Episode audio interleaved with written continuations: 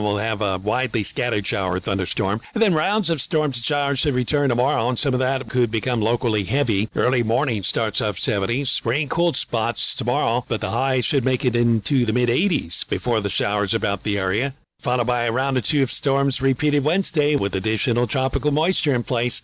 Towards the end of the week, less rain chance, a little more heat pulled back up as a result. Ralph Sanji, WGSO. CDC is working to help keep you and your community safe from the threat of a novel or new coronavirus. There are steps you can take now to get ready if an outbreak occurs in your community. Make a household plan. Learn how to prepare and to take quick action if someone gets sick. Older adults and people with chronic medical conditions are at greater risk. Take extra steps to protect them. Think about what you will do if there are changes to your work schedule. And remember to always practice good health habits. For more information, visit cdc.gov.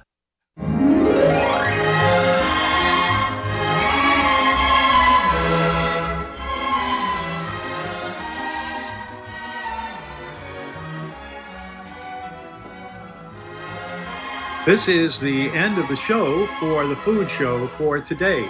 We don't do these in French quarters or any uh, un- unusual uh, splitting it up into pieces.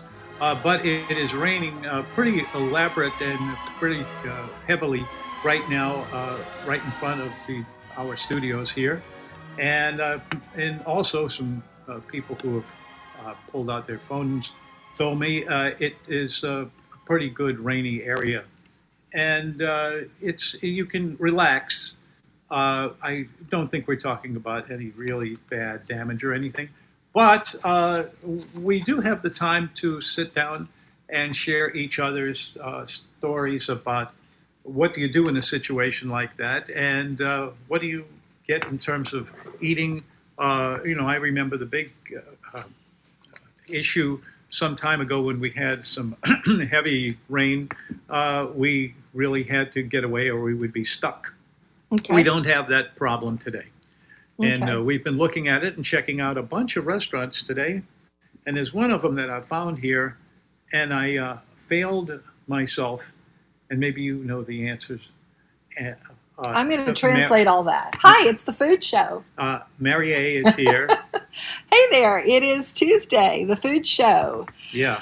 We're the Fitzmorrises, and it is not raining, by the way. Um, Well, it isn't now, but yeah, Tom but lives in this eternal fear of, of rain. But anyway, um, it is uh, Tuesday and uh, the 28th of July. And we have two guests today in the three o'clock hour. But until Great. then, it's going to be just us. So give us a call. The phone number is 556 9696. What Tom was trying to say is that we had a big lunch today. we did. And it was in a, a restaurant that opened, oh gosh, I'd, I'd only be guessing at this, something like 25 Yeah, yeah, it's been a while. I It's think it's probably been 20 years. It's I a- think it's been around since the turn of the century. Yes, I do. Uh, could be. Uh, I there were restaurants in there for quite some time, uh, but also they these were kind of neighborhood. It's hard to explain what kind of place this was. This place we're talking about today? Yeah, Well, you know, we never have been big fans of it. I think we've only been once, and that was enough to declare it not good enough for us. And That's- that was a really long time ago. It was like, I don't know, that is exactly what. 12, 13 years ago. So when we are closer to home now, and so we're, you know, getting bored with the usual places, and we went to, actually, we went down to Saya's to pursue Steve's recommendation of the great uh, roast beef poor boy for $7. So um, originally we had planned to go across the lake today to eat oysters. And But, uh, um, we haven't done that. Time ages. just kept drifting and drifting and drifting away and then it became too late to make that trip so we were looking for a place closer but we've already done all of those a million times. So we're trying to be a little bit more we're trying to extend the reach a little bit.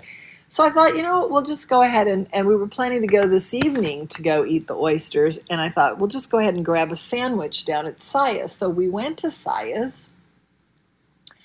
And uh, there was a line. There was three, four people in line, and uh, we didn't order ahead of time. So I decided uh, when I Tom didn't want to stay, I didn't want to stay, so we left. And I thought, well, we're just going to ride around Mandeville a little bit, see what we discover. And then we passed Bistro Byronz, and um, on the recommendation of a friend recently that we were overdue to try it again, we did. So we went to Bistro Byronz for lunch, which is part of a group. It is, um, it's not a corporate place, it's a franchisee. And, um, and so we were it's a it, bistro is the word it's like a french bistro only you tom made an interesting point i thought when i walked in i thought you know this is a really cute place. And then you said it was something for the 80s or the 70s even which i could see. So that kind of soured me on it. But uh but then you started raving about the food. So so tell us what you like tom. Well, it's one thing that uh, was there in the beginning of this conversation, uh, and it was kind of surprising because one of us or somebody, uh, it might have just been a phone call, but uh, I think there was at least one person who was sit, uh, sitting at our table right now in our studios, and uh, we, who did what well, in this case, um, he put this together and had uh, a, a, a conduct of uh, this attraction. It's uh, the show that we were just describing here, but they have right, we someone, had we had spin dip is what we Spin started dip. with. We had spin dip, and we had and some- uh, I was I was intrigued by the spin dip because I expected it to be pita or um, sometimes it's it's served with like at Chimes, which I think has a really good one with fried bow tie pasta. I knew it was going to be some vessel for carrying spin dip that I shouldn't eat, but I was not expecting it to be potato chips, which It I has thought potato chips was in interesting. Um, I did ask when they had they have they make a big deal out of their chips. You Well- can get the chips with crab and bacon and blue cheese and I thought, okay, well this sounds really interesting. They must be doing these themselves. So I asked if they were cutting them in the back and he said no. They come in and I said, Are they frozen? And he said, Yes, they come in frozen and then we fry them.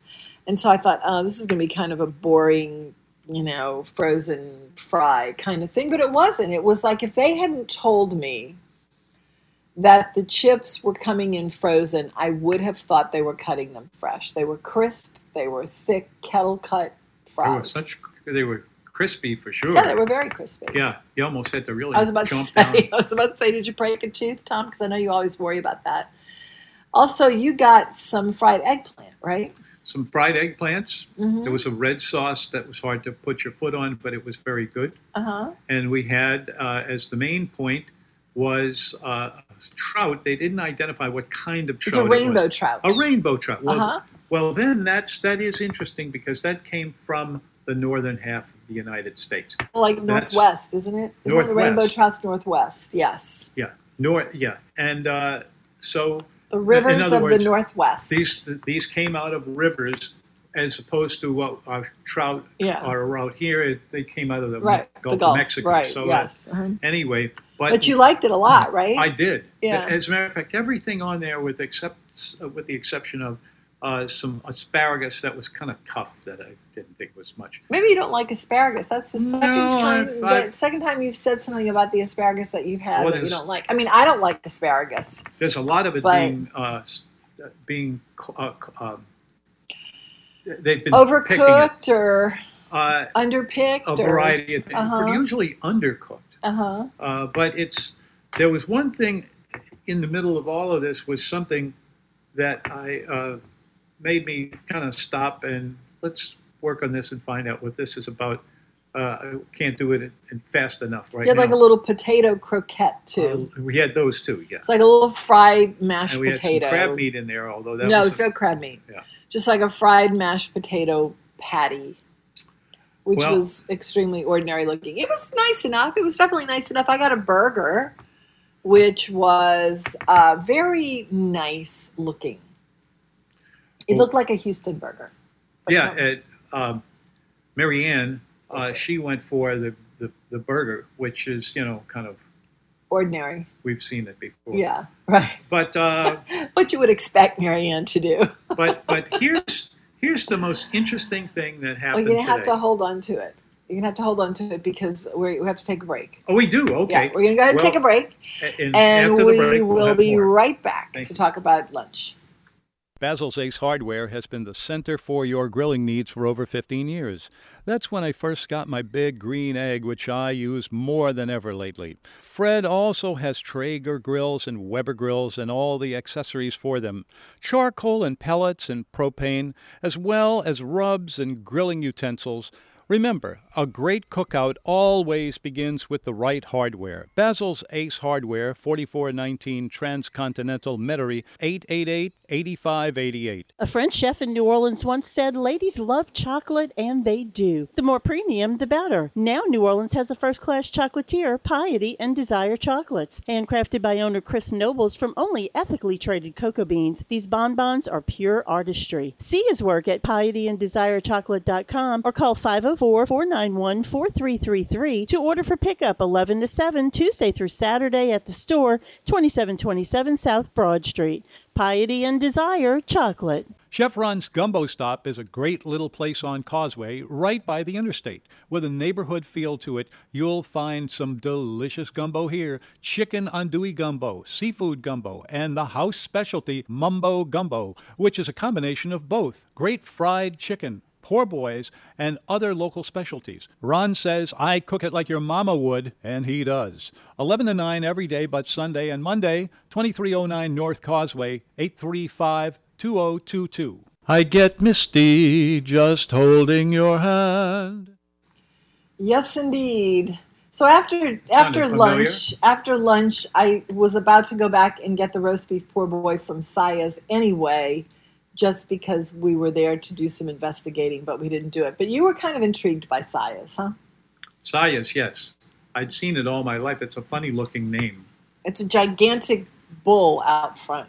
Is it a bull? Oh, well, no, it's a cow. Mm. There's a cow out front. It's on the highway in Mandeville. It's right next to Mandeville shop, and it's just this little superette. That's what I wanted to talk about. I'm fascinated by little superettes now. Uh, it- Little superettes. Superettes, like Terranova's, which is where you're going to find the real butchers. This is where you're going to find the real butchers. Like uh, we went in. Mary Lee has become interested in a place near our home called Artigues, Artigues. Mhm. Yeah. I, which used to be, which used to be uh, and it's like in downtown Abita, if there was such a thing as downtown. Down Abita is at the crossroads of Highway 36 and Highway 59. always a place to look carefully. Yes. And there's there's a gas station and there's the Abita Brew Pub and a snowball stand and a church and a bank. But there's a, a store that's been around for a really, like really long time, kind of cowboy lookingish. and now it's called Artigues. Artigues. Artigues, yeah. Mhm. Uh huh. Who was that guy, Ron Artigue or Rob Artigue, who used to work the front door somewhere? Here we're going to go again to trying to remember this stuff, which was an incredibly boring show yesterday, so I don't want to go down that route.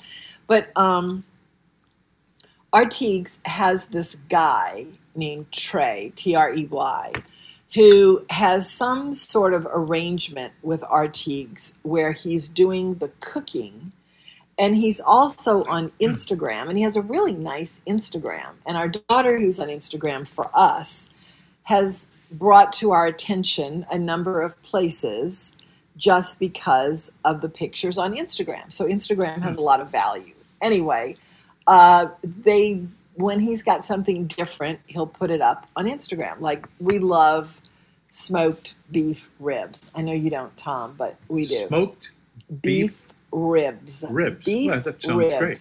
It's really, really good.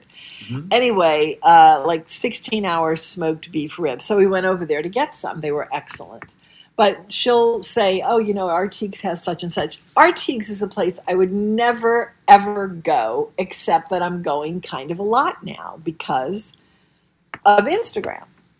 All right, I've got, we'll finish this story after we go to Ron the Gourmet Waiter. Hey, Ron.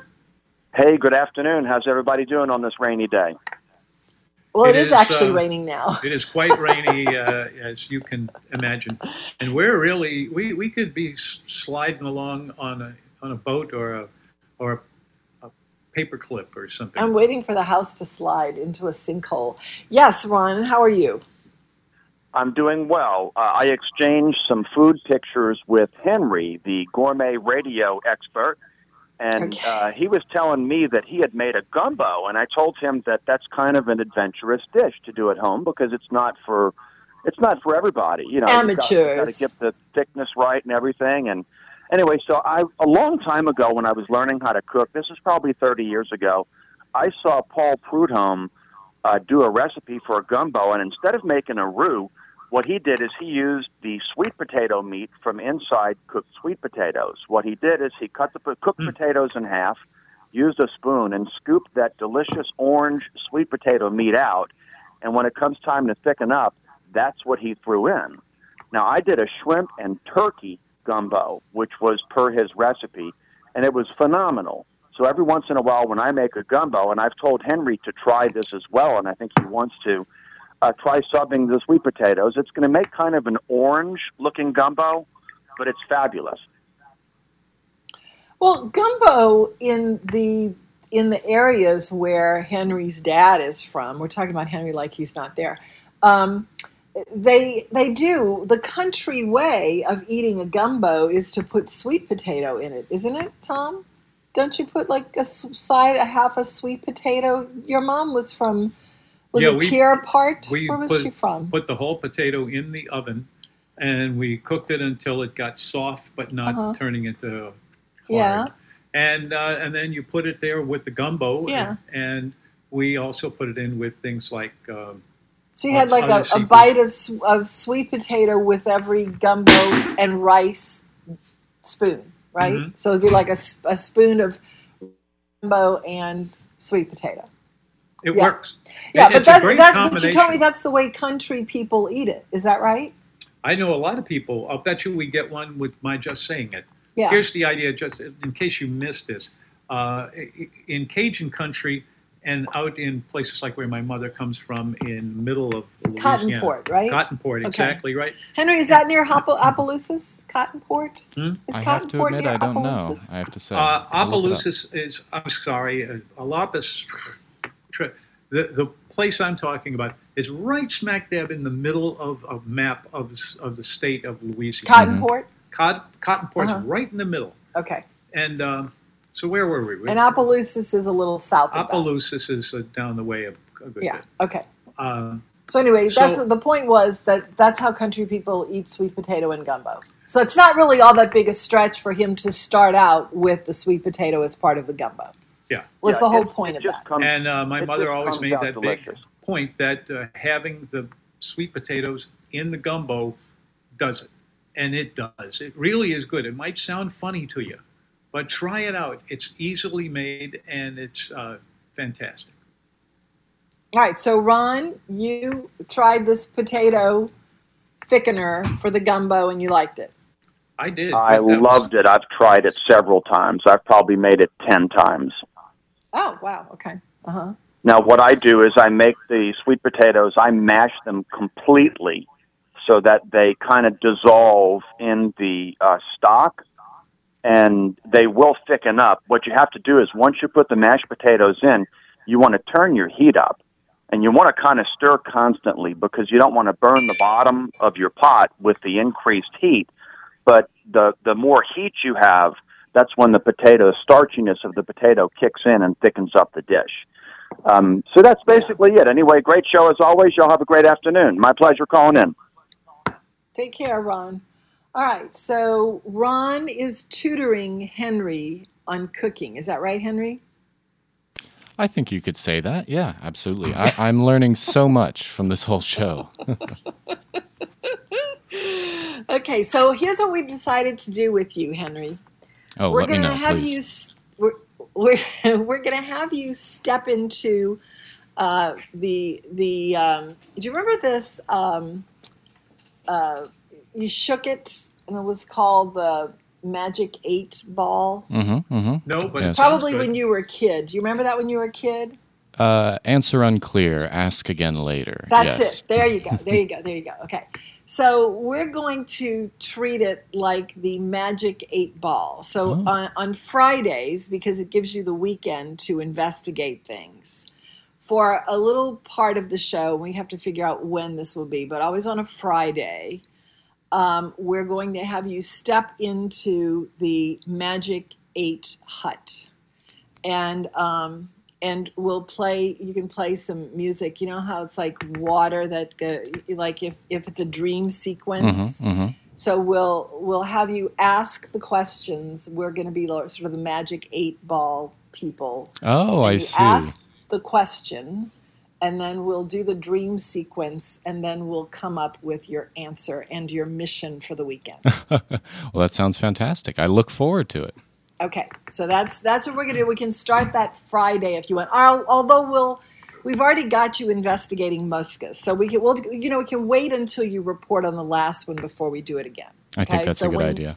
When you do the report, then we'll we'll go ahead and move you on to the next one. Okay? I'm I'm very looking forward to going to Mosca's, driving that 17 miles into the middle of the swamp. Sounds like a good right. deal. good That's deal. right. But you have to uh, just want a word to the wise. I mean, I know that GPS is there because I can't imagine what it was like trying to go to Mosca's before GPS, but your GPS will guide you, but you will be mystified and you will almost certainly drive past it at least once, even though your GPS is screaming at you because it's such an unassuming building. It's it's just like this one little clapboard house that looks like it's someone's house and a tiny little sign. Oh. So it's almost universal that you have to do a U-turn when going to Mosca's. Wouldn't you say, Tom? Oh, yeah. Yeah. Are you looking for the actual copying along your way down the roads, or are you uh, looking for n- notes on this? The, Well, Well- we're, we're sending Henry to Mosca's because it, it's sort of a, a raw message for someone in his situation. Uh, he is new um, to not the scene because his his dad is from here and he's had a lot of experience with being in the area. But Mosca's is a place that you would really not automatically go to. It's like a place you would hear about and eventually find your way to. So Oh. we're going to send Henry. What? And I'm sure so many people are in the same shoes as me, where they they know many of the more popular restaurants and all that sort of stuff. But Right. these recommendations, Bosco's across the uh, across the lake, Right. Mosca's, great things for people to learn about, so they can learn Right. along with That's me. The whole point of the show. Okay. so, um, all right. So then we're gonna let's have Henry do that first. But remember to bring people because it's expensive, and you're gonna want to try things, and and it's all served sort of family style. Okay. Oh, sounds like a party. All right. All right, it is definitely a party. So that's uh, that's his first mission, and then we'll see how it goes from there. But um, but we're gonna be his little magic eight ball. So you're gonna have to find that kind of music, Henry. I don't know, not music, but that sound effect. I'll be of, on a you journey. know, the dream, the dream sequence. Yeah. Okay. All right. So that's uh, that's Henry and Ron have established sort of Ron is mentoring him with cooking. So we're going to sort of direct him from uh, from our perspective. Um, Henry in Opelousas, I mean that's the home of Paul Prudhomme. So he was long gone by the time you ever showed up there, I'm sure. But his legacy is heavy there. Uh, are your parents still in in California? Uh, yes, to a degree. We're actually getting uh, selling the California house very soon, so not for long. They'll be down here again, um, and I think they're looking forward oh, to it. okay. Oh, good. Okay. Well, um, say that's that's happening a lot in California. anyway, It is. It is. All right. Five five six nine six nine six is the number. We are just, you know, doing nothing much but talking about food, and that's what we do here. We do have two That's it. guests. They are both women. One of them is going to talk about a. It's called. I'm gonna have to look it up. The Plate, and it's a program that is. Um, ending this at the end of this month and it's like a support women's empowerment thing. And then we have a female chef that is part of the uh, queens kitchen queens of new orleans. So we have two of those both in the three o'clock hour. And uh, until then we're just you know blathering on as we always do about food. But you know what? There are worse things to blather about for sure Anyway, 5569696 is the number. We are going to uh, finish up. I guess we pretty much have finished up talking about our visit to Bistro Byronz. I'm kind of curious as to anyone else's opinion of it. They do a very good business, and it's extremely Mandeville. Mandeville is a thing, and Covington is a thing, and they're very different things, and it's very much a Mandeville scene for sure. All right, 556 9696 is the number. If you would like to talk to us, we would love to hear from you. We're just, you know, cutting loose here this evening. We'll be back after the bottom of the hour news right now. Louisiana Radio Network News, I'm Kevin Barnhart. Calcasieu Parish Sheriff's deputies have charged two teens, a 16 year old and a 13 year old, with the murder of a 53 year old Lake Charles man found lying in the road last week. The murder happened sometime around 11 o'clock last Thursday night. Sheriff Tony Mancuso says this is an example of why parents need to be involved in teenagers' lives. Why were they out that late on a Thursday night? You know, there's no school functions going on. I mean, we just have to do a better job uh, as society of, uh, of not tolerating this. The American Federation of Teachers threatens to back safety strikes in certain areas of the country if more is not done to assure the safety of teachers and students when fall classes resume. Louisiana Federation of Teachers President Larry Carter says in hotspots across Louisiana, union members are having active conversations about potentially staging safety strikes. There are some local affiliates, even here in Louisiana, who have members and as well as community supporters who are seriously thinking about is it safe to really reopen the schools? LouisianaRadioNetwork.com. If you love Zydeco music, Let the good times roll, smoke free. if you love winning, Let the good times roll, smoke free.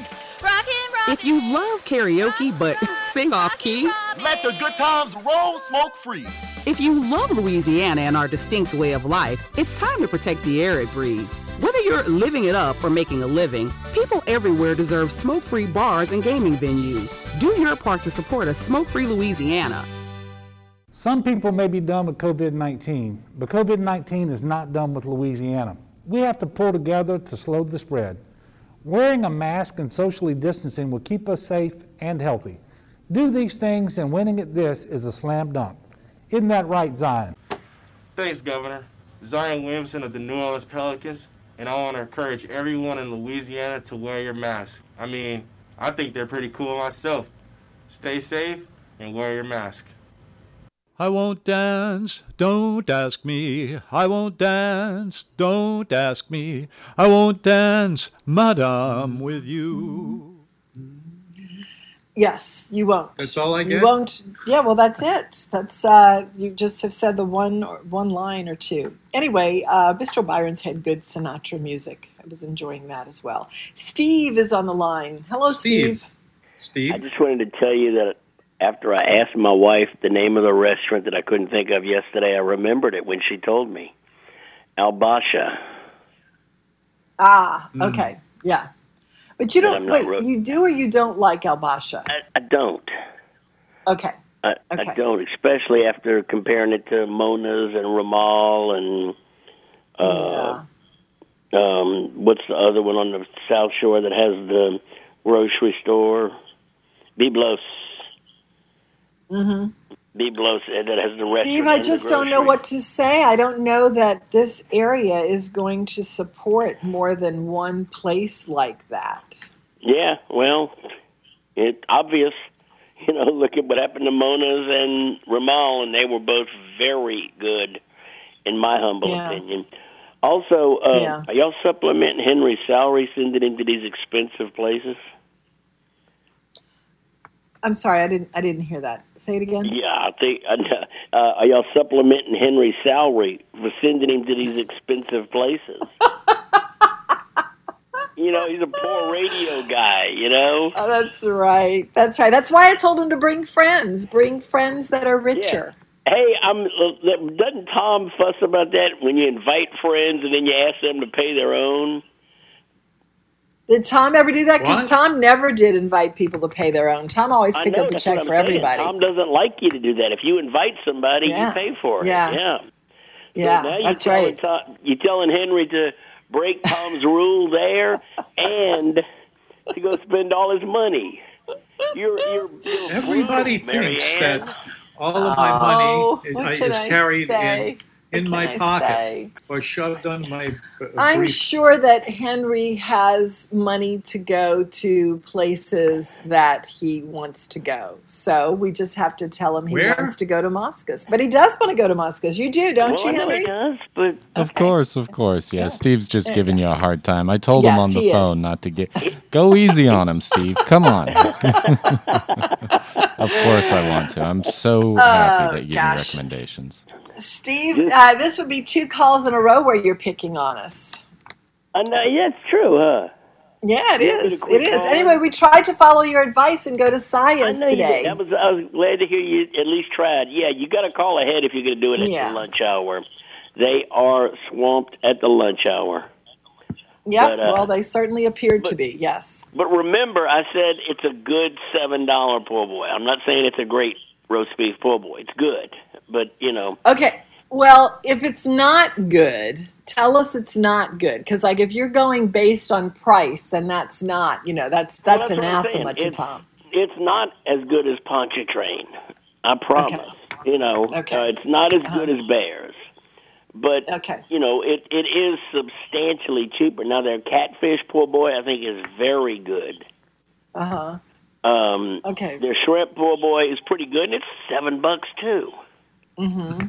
Okay. You know, so All right. you I had one of those just that last- consideration. Are we you know- are we having them over here tonight? I seem to recall that we're not. Okay.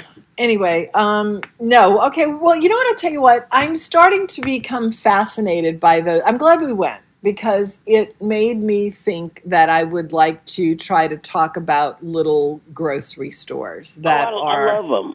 I really Yes. do too. They Yeah, I have they have their own charm and it's it's a different world. It's the place you go if you really want butcher to specifically cut something for you. Oh yeah, it's where you go- that.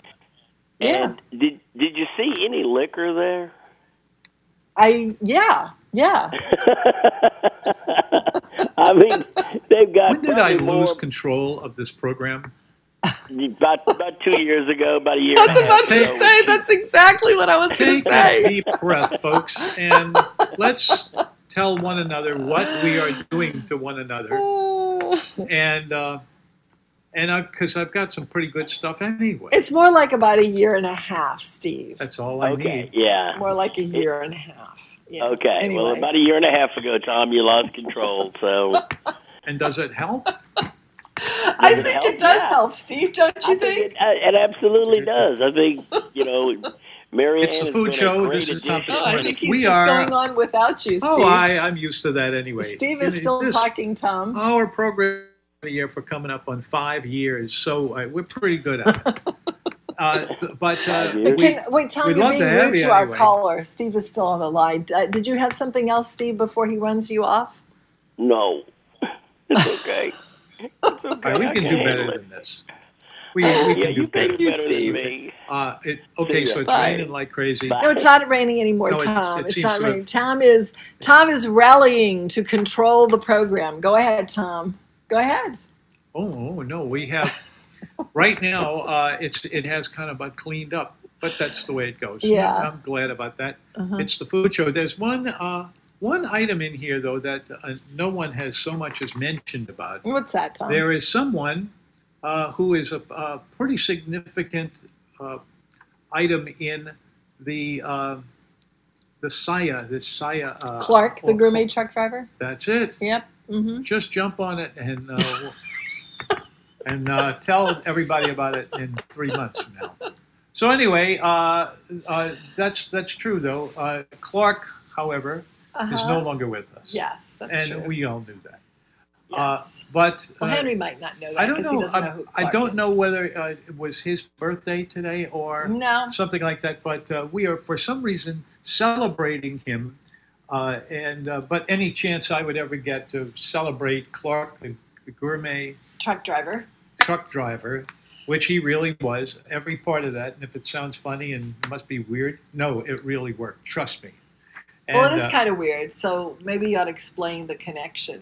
Clark, Clark, the gourmet truck driver, truck driver. He really was, Was actually a big, truck driver. Big truck Operator. for. Saia. Saia, which was He a New Orleans. for Saia. This is a lot of people don't know this. It was founded here in the New Orleans area. Well, I, I'm I'm imagining that the Saia place that we went today and Saia, the truck lines, probably have some familial connection. Although I don't know what so. it would be. Um, Ah. We could have asked that, I guess, if the line hadn't been so long. But that's what brought Clark, the gourmet truck driver, to Tom's mind today, being at a place called Saia. So anyway, my point here is we can make a connection between Saia and uh, producing uh, the kinds of uh, things that move around, all kinds of uh, Trucks, truck, yeah, trucks. Uh, deliveries. Yeah, from point A to point B. Mhm. Anyway, it struck my uh, top of my hell, Yeah. and uh, I thought, you know, we ought to bring this up. And so here Okay. we, that's what we did, and now we're done. Consider it done. All right, it's the food show. I'm Tom Fitzmaurice. What'd you have for lunch today? Let's see. You know, uh, uh, do you remember the name of the restaurant we had for breakfast this morning? Okay, so Bistro Byronz is where we went. And I never did finish talking about the burger that I had, which was sliced in half, and I thought that was kind of interesting. And it was very tall, and it looked for all the world. Had it been on a white bun, I ordered it not be. Uh, I wasn't going to eat the bun anyway, but I was kind of curious. I got it on a seven grain bun. And it would, had it been on a white bun, looked exactly like the Houston's burger. And I won't get onto Houston's. Tom will just go back into a snit if we start talking about Houston's again. But um, it was filled with lettuce and tomato and pickle and a little mayo oozing out, and it was a beautiful thing to behold. That was a roast beef pork. Boy. No, It What was, a hamburger that A I hamburger. got at Bistro You could do that. And it was served with fries that were clearly frozen. And um, I thought that the fries, I, I, I went ahead and, even though I liked the chips, I went ahead and kept the order of the fries, which is what comes with the burger unless you specify otherwise. But I was curious to see what the fries were going to look like. And I, I thought that they might look and be better than what they were. They were basic, ordinary fries and a little bit Mhm. greasy at that. So I didn't eat any of those. But the chips looked fresh cut.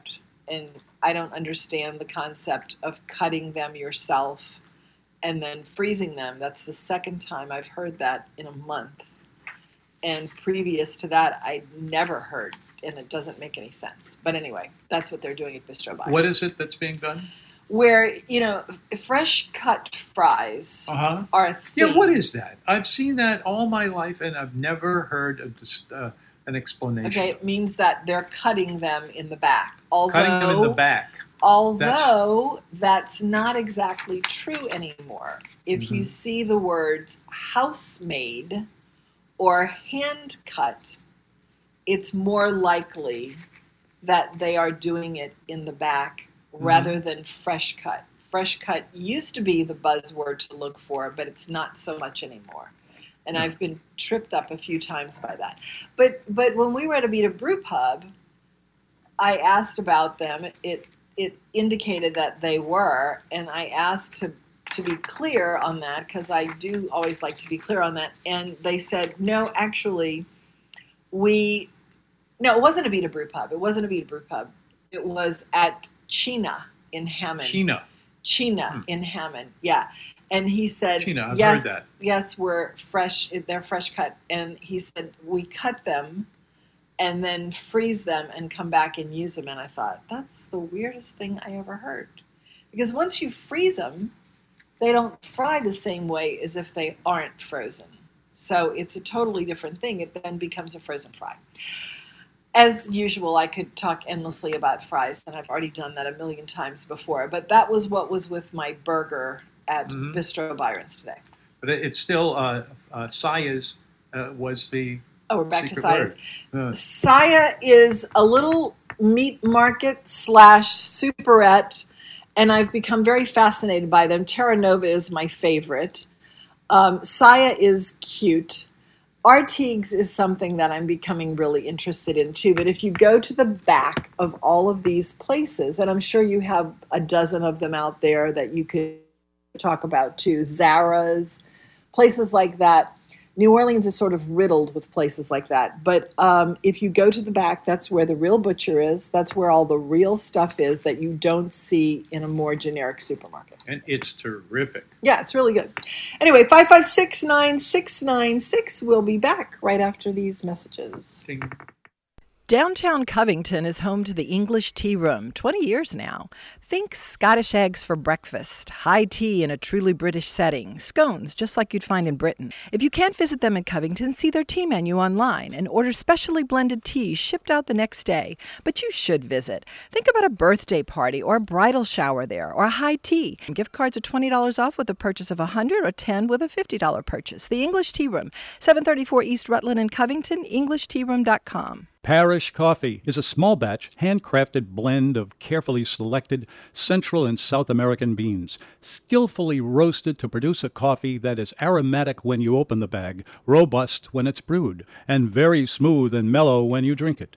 This is a coffee that will take you through the day, a gourmet roast without the gourmet price. Pick up a bag where you shop or go to parishcoffee.com and see the full line. Parish Coffee. Hashtag wake up to Parish. If you haven't been to the Brick Oven Cafe in Kenner, you're overdue.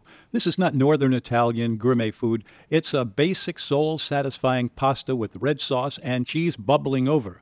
New York style pizza with a perfect crust and the toppings you love. It has a fresh update and a new wine list with some exciting wines.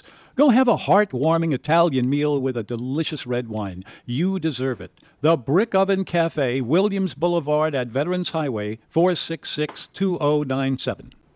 When you're awake, the things you think come from the dreams you dream. Thought has wings, and lots of things are never what they seem. Words to eat by, Tom. You have some interesting words to eat by. These are words I understand implicitly, you will not. They are from Sandra Boynton, who is one of my favorite kitty book authors. Research tells us 14 out of any 10 individuals likes chocolate. Well, do you like chocolates? I mean, is that the point? Yes, that is the point.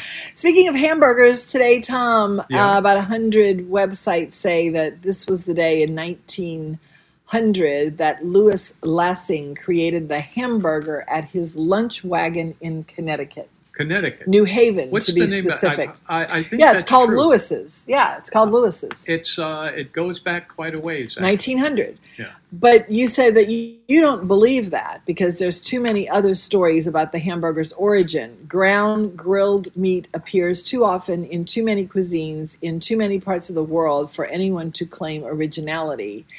And you couldn't find anything about this Lassen guy in your books. But your books are are failing you, Tom, because that is the place that is credited with the origin of the hamburger in this country. And this is the country that invented the I mean, it's probably called something. I mean, it's called kefta kebab in Turkey, you know, but in this country, the hamburger was created by a guy named Lewis in New Haven, Connecticut. Well, you know, I, I see that, and the thought comes to my mind is, okay, uh, this is all pretty solid, uh, except that why get worked up over a hamburger anyway?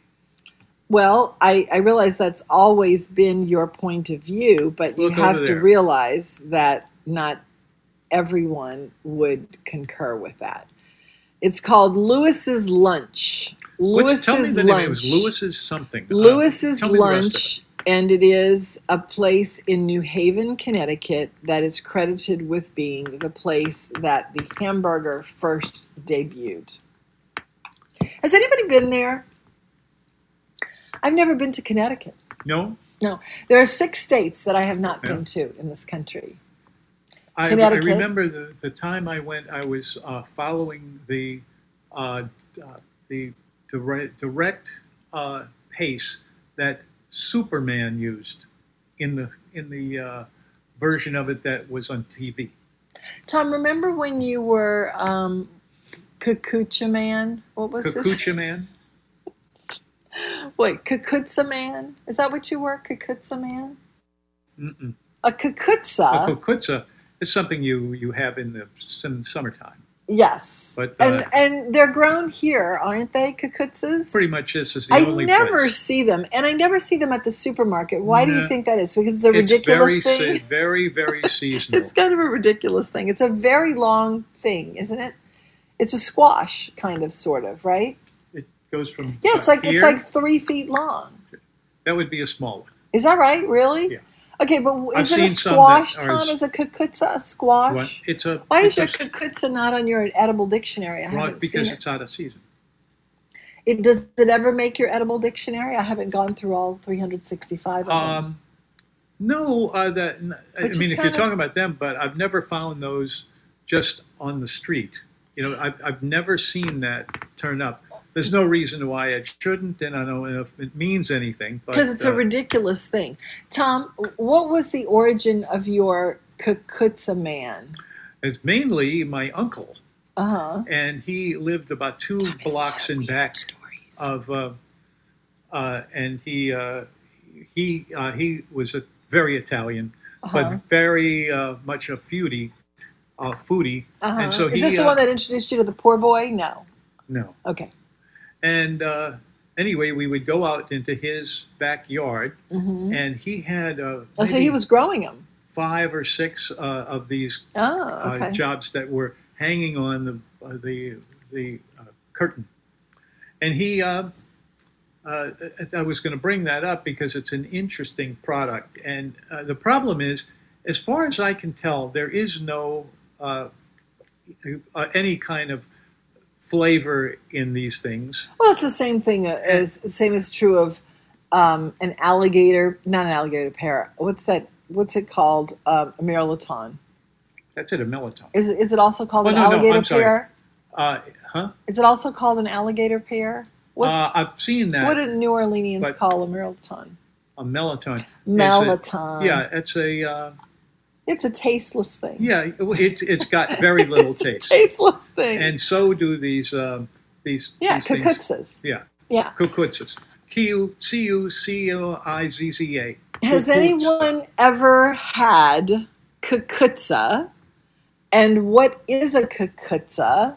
And how have you ever cooked a cucuzza? I'd be interested in hearing that. Yeah. Tom was cucuzza man for a while when you were about six years old, right? Tom was this cucuzza man Uh, was yeah, the guy right. who was saving the world. This was in Uh-huh. you were um, you had a cape and everything, right? As I recall correctly. A cape and Yeah, in other words, instead of Superman, you were Cucuzza Man. Do you remember oh, that? I I I don't I- remember that one. oh, before. really? Wow. Yeah, I- okay. Just I think I I think your sisters told me about that at one time. yeah, cut them up. You you steam them, Uh-huh. and you're you're on your uh, the correct um, aspect of this. Y y- there isn't a lot of flavor in there, and it's also that's those um, mel- melatones. They have the, a lot Same of the same thing. issues. Yeah. It's a squash. Okay. It's a so it's a squash, squash. It's a very it's long squash. It's a very large thing and a long squash. I mean like a really long like like a silly thing. Maybe we'll try to grow some here. The kids would probably find that interesting. Uh, but if you've ever grown cucuzzas, uh, first of all, why? And second, if you've cooked them, I'd like to know what you did. And I would guess it's probably the same thing that you would do with a yellow squash or a zucchini. And I can't imagine that any restaurant has ever served cucuzza. If you've had it in a restaurant, also please call. And if you've ever seen it in a supermarket, please call. It's uh, it's really more than anything. It's a novelty. Yeah. And uh, you know, you and uh, a lot of the guys who grow that in their backyards, where their dads and uncles have done it for a million years, they set it all up, and there there it is, and they have a lot of fun with it. But it's uh, it's one of those things. Look it up, uh, folks. Well, I'm, I'm doing just that. C-U- I'm, C-U-Z-Z-A. I'm looking it up just now, but it. I don't even think it warrants. I don't Might think it even local. warrants its own uh, wiki. It, it's that's sad. It doesn't even get its own wiki. But it is. Uh, there is a website that's gardening know-how. Cucuzza is a summer squash in the botanical family of Let me ask. Lagenaria, uh, which boasts a plethora of other varietals. This is so distinctive and so local. Uh, can I throw this out to the crowd? If you have ever in your entire life had cucuzza, it's Italian. C U C U Z Z A, that's how you spell it. Uh-huh. If you are talking about the November or December, It's a summer squash. Get out of that. It's a summer Right. squash. It's a summer and, squash. And tell me uh, if it delights it's related to the calabash. I've never even heard A of calabash. that. Yeah, uh, That's a known as a water gourd. So, um, yeah, it can grow two. it can grow two feet in a day. That's about right. 2 They're, they're very feet long. in a day. This sounds like something I'm going to have to send the boys so that they can do it yeah. and entertain themselves. Our number is 260 No, that's not, Nope, not that. Two, not even close, Tom. 556 556. 9696. 55696. Yep. Okay. 556 9696. I'll get it Yeah. one of these days. But when you do, make sure you check in on. Uh, I think Tom got the the number for the last place right before we left. I think you got it maybe a year before you left. So anyway, two six uh, five five six nine six nine six is this number. And as usual, we are not uh, doing much of anything, but just you know, well, the rain has been falling like crazy, but uh, you know, it's it's we can we can Not really. Here's your deaf dining rule number 118, Tom. A restaurant with a bowl of mini flavored chocolate at the desk at the front entrance charges on average a dollar more for everything than a restaurant with starlight mints. Um, where have you ever seen a restaurant give chocolate away? I've never seen that. Well, once in a while, you get chocolate from all kind of people.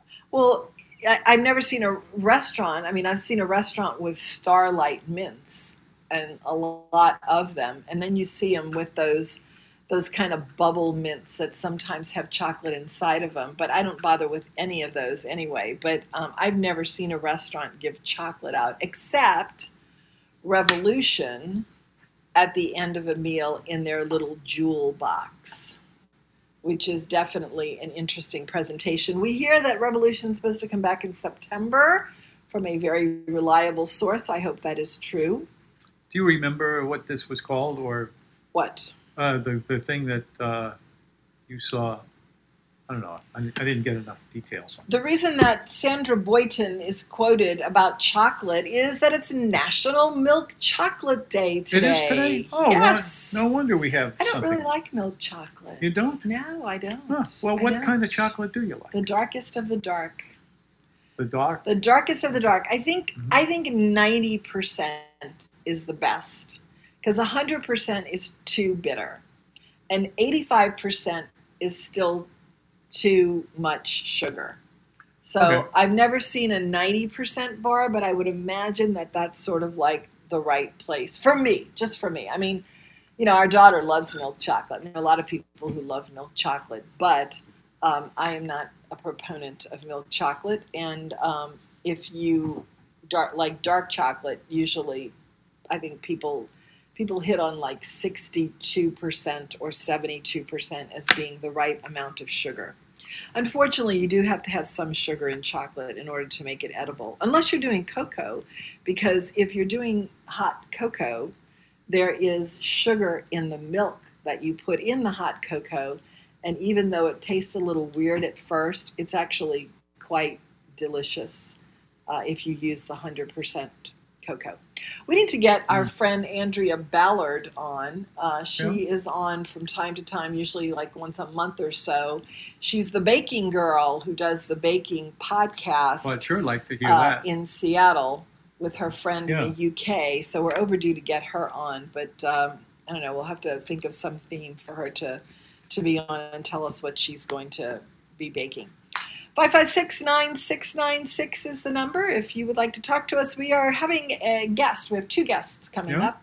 Uh, one at three o'clock and one at three fifteen. They're two women, Okay. and one of them is going to be talking about a women's empowerment program uh, that ends actually Friday or the end of this month. And then the other one is part of the Kitchen Queens of New Orleans Hmm. series on WYES. And uh, we had Diva Dog on, the young lady who is the Diva Dog food truck owner. She was with us last week, and now we're going to feature another one at 3:15 today. Her name is Tanya, and uh, and then we're going to go back to our blathering at 3:30. So that's what's right. coming up here on the food show for this Tuesday today. Yeah. Tomorrow we have Stan on. I have to thank him for sending us the pinto beans. I received my pinto bean shipment today.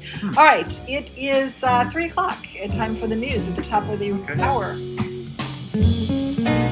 Hey, this is Adam Schubert. Join me on the bench Sunday nights at 7 p.m. here on WGSO 990 AM, New Orleans, Louisiana. What's going on in Portland, Oregon? Federal courts are under attack. Since when is it okay to try to burn down a federal court? The Attorney General also says If someone went down the street to the Prettyman Court here, that beautiful courthouse we have right at the bottom of the hill, and started breaking windows and firing industrial grade fireworks in to start a fire, throw kerosene balloons in and, and start fires in the court, is that okay? Is that okay now? No, the U.S. Marshals have a duty to stop that and defend the courthouse, and that's what we are doing in Portland.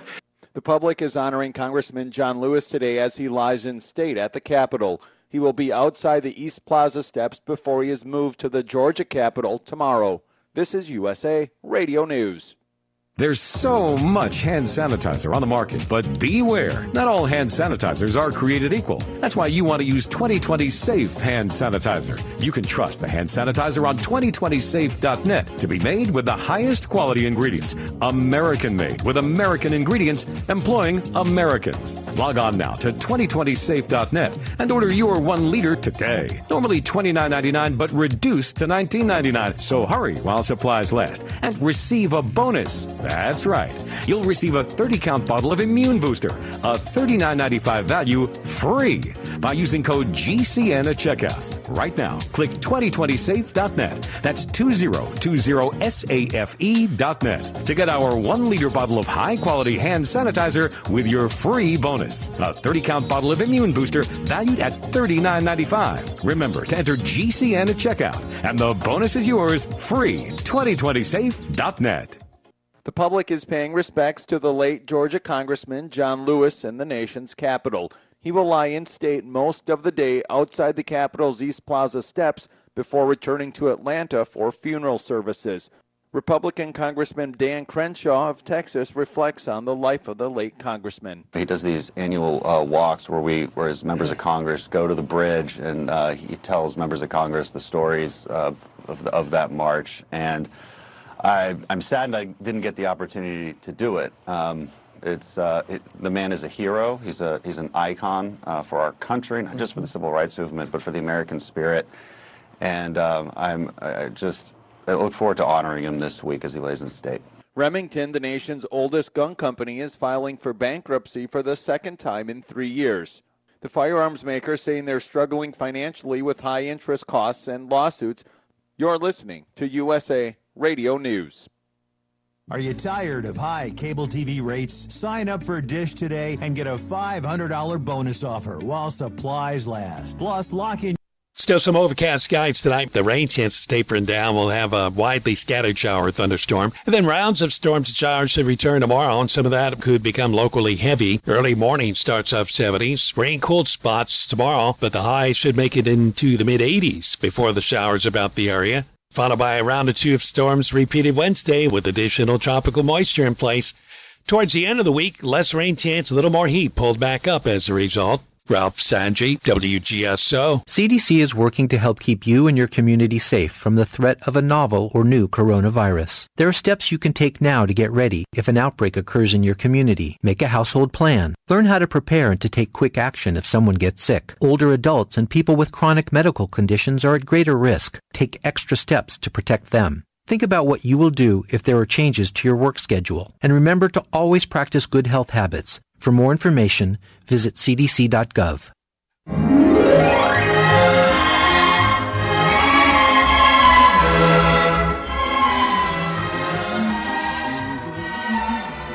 Hmm.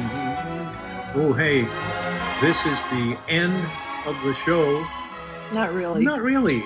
Uh, and, and I know that uh, some people would get a little bit uh, unnerved if they saw, no, they haven't, couldn't possibly have run through all three of the shows, hours. Yeah. Well, here we are. We've done it, and uh, Maybe I, some people might be relieved based on the first hour. no, that could be. but I, there were a couple of things that came out today. It's the food show, and we're giving you as much information and enjoyment as we can as we sit here. Uh, in Some days it is more enjoyable than others, I have to say. it is, yeah. We have a guest, Tom. I do Yes. Uh-huh, a do. live guest. No, I that's too think much. she's live. The church lady. Oh, the church lady. The church lady is her name. Hey, Liz. This is Liz Ah. Brokman with Fidelity Bank. I'm glad you told Henry that we know you. This is what you call narrow casting, people. Um, broadcasting is when you broadcast to everyone, and narrow casting is when you talk to someone like you know them, which it turns out we do. Hi. Yes, it's so nice to talk to y'all. I'm very excited to be on here with you. Can I can I get get a little bit of this? Yeah. So wait, you but you were uh, you. This is is this a new career for you in five years? No, no, I, I volunteer at Holy Name of Jesus as a wedding coordinator, so that's my my weekend thing. I've been doing that for 15 years. Um, Okay. What I do at, at Fidelity Bank is I'm I'm in marketing, and um, I I just I love the wedding so much. Having I have two sons, so it's my girl fix. Yeah. Yeah. Well, you know, that wedding that you were the uh, wedding coordinator for the church five years ago uh, has produced two lovely little boys. So um, we have two little grandsons. Yeah. Oh, congratulations. Time flies. is wonderful. It, it really Yeah. does. And I love hearing that. I love hearing the stories like that because um, obviously I've, I've seen a lot of weddings. Yeah. Uh-huh. Well, all right. So you are here. Um, thank you for all that you did for that. That was a very special day and a very special time, and uh, we will always remember it fondly. Uh, but time does definitely move on. So let's uh, talk about what you're here for today, which is the Plates program. What is that? Well, so um, Fidelity Bank started this program called Power. It'll be almost three years uh, in October. It stands for Potential of Women Entrepreneurs Realized. And I'm the director of it. So basically, I'm, a, I'm the relationship builder and, and, um, and networking person to bring all of these people together. Um, the when we started, um, it was I guess right after Culinary Week because I I'm all into Restaurant Week, Culinary Week, and I said, wouldn't this be awesome if we could do something that was going to highlight women in hospitality, the women that are in the, the owners of the restaurants, the general managers or the bartenders or the the sh- head chefs. So my that was what I wanted to do, but it took me a, a little while to to get that approved. So once I was able to um, get that rolling, we paired up with Louisiana Hospitality Foundation because Ooh. their executive director is also a female, Jennifer Kelly, and uh, we wanted to have a philanthropic portion to that. And they were the perfect fit because the Louisiana Hospitality Foundation helps hospitality workers through crisis grants and education.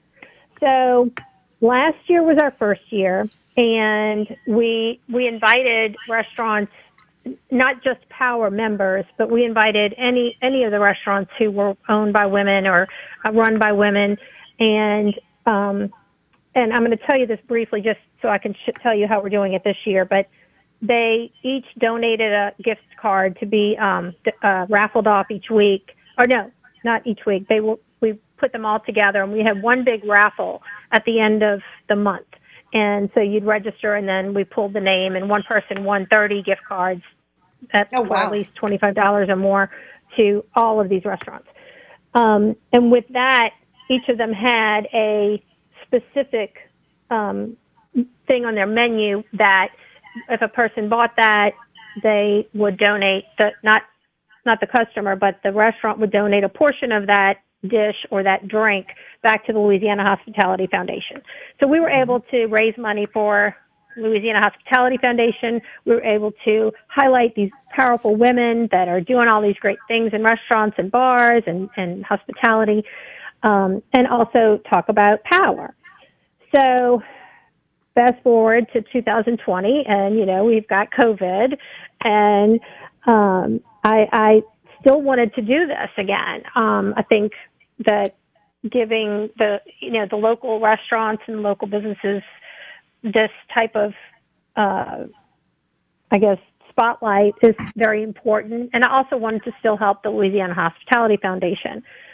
So we changed it up a little bit. So I know you, you said already that it's going to end by the end of this week, but um, what we have done is we went to only our Power members, and instead of asking them to donate the gift card, we purchased the gift card from them to you know give them business, and then we've also given them a a hundred dollar gift card, a Visa gift card that they could give to one of their workers to recognize them for, you know, being there on the front line or an incentive for, you know, being a part of something that they're doing. So it, it, it was a way that Fidelity Bank could give back to the community and give back to our members um, at the same time as highlighting them, still keeping the Power Plates campaign going.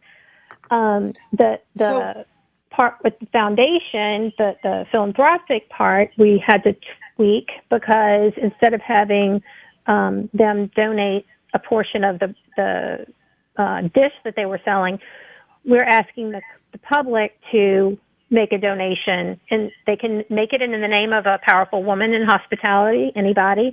They can um, make that donation through the website and then Fidelity is going to match up to $2,500 of those donations. So, so that's in, in, in a nutshell. Um, How do they donate? that- okay, so I was going to get to that. So we have a website. It's www.power-plates.com. And when you go to that website, you'll see all of the restaurants that were participating. You can register to win. The, this week, the two uh, gift cards that we're giving away are to Pascal's Manale and to Tsunami. So um, I'm really excited about both of those. Um, I am a foodie myself, and so I try to go and visit each of these restaurants, um, you know, each week, and I've been doing little videos with them and uh, introducing them to our social media following, and it's really fun, and it's you know, it's it's a way to to support our local restaurants, but um, I'd, I'd love to go through and just tell you the different restaurants that have participated. Yeah, would love to hear it. Because I'm, I'm sure you've I'm sure you've been to all of them. But um, we started in June with Two Jacks, and it was like the week right before they closed. So we wanted to to highlight them, uh, and then Saffron was our other one. Um, So Two Jacks has Candace Ladder of Ladder Hospitality, and Saffron is Pardeep Vilkhu. Um, saffron lamb chops make me drool when I think about it. So I, uh, There's a I lot just of there's them. a lot of droolable things there. Yes, yes. Um, the second week, we went to um, two more of the Ladder Hospitality restaurants, to Claret and the Bower, and Um, and the Bower had just opened, so or before COVID. So it was like, Those are both is- ladder restaurants, aren't they? Yes, they are. Okay. hmm Yes, they're both on magazine. Um, and then the next week we went out to River Ridge. So we had Kelly's Village Inn, and which is a, a stomping ground for me because when I'm in, in when I am working from the office, I eat there a lot. And the other one is Rosemary and Rue. Have y'all heard of them? No. I've heard the name, So- but I don't know what it is. They are they do a lot of catering, but they opened up uh, less than a year ago. They're uh, on Tallulah, and they have specials every day. And I'm not a meatloaf person, but oh my God, their meatloaf is like so good. Like I would never this in River order Ridge, meatloaf anywhere. Yes, it's in River Ridge. It's called Rosemary and Rue, and it's owned by two powerful women, Katie Cox and Ashley Kiefer. Um, it's it's so good. You can go on their Facebook to see their menus during the week, and it's it's they change it up, but it's really great. Um, the next week was Neo's and Casa Borrega. So I had never been to Neo's before, but I've been like three times since then because their food is really, really good. She's Um, coming on next. She's Oh, like the next really? guest. Yeah, She's in the Oh my queue right now. oh, well, I hope she's listening. She's me talking She's about in the awesome Kitchen. Queens of New Orleans series on WYES, and she's coming up next. Oh, Hey, that is fabulous. She is wonderful. We had a great time. When I, I did a little video with her, and um, You're talking and about we- we just- Tanya, right? Tanya, yes, Yeah, yes, uh-huh. biblically, yes. She was awesome. So, um, yeah, I can't wait to go back again. She's she's on my list of going back to. Um, and that same week, we were we featured Casa Borrega, which Linda Stone is part owner in that. That's Uh-huh. um, wonderful. Oh, I love their Mexican restaurant. Um, the next week we went across the lake, so it was just chillin', which is an ice cream snowball type of little place, and then Sticks Barbecue. Um, both of Mhm. those were in Mandeville.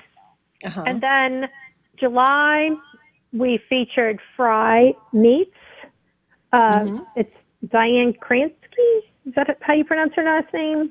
Fry Meat for Fry Meat Company. Oh, you're talking about uh, Gretzky? Gretzky. Gretzky. Gretzky. Yeah.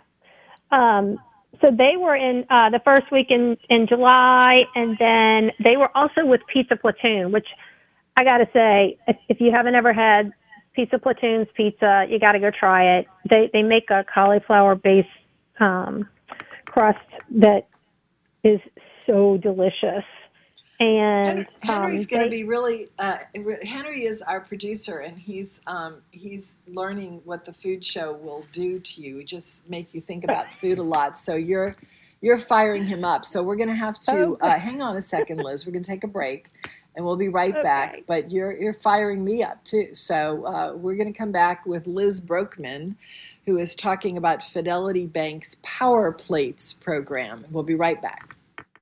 I've loved the Maple Street Cafe from the first time I walked into the place. Jamil Kutob turns out well executed dishes that hint of the Mediterranean, but with a real New Orleans spirit. The grilled fish here is particularly excellent, but I have never had anything I didn't love.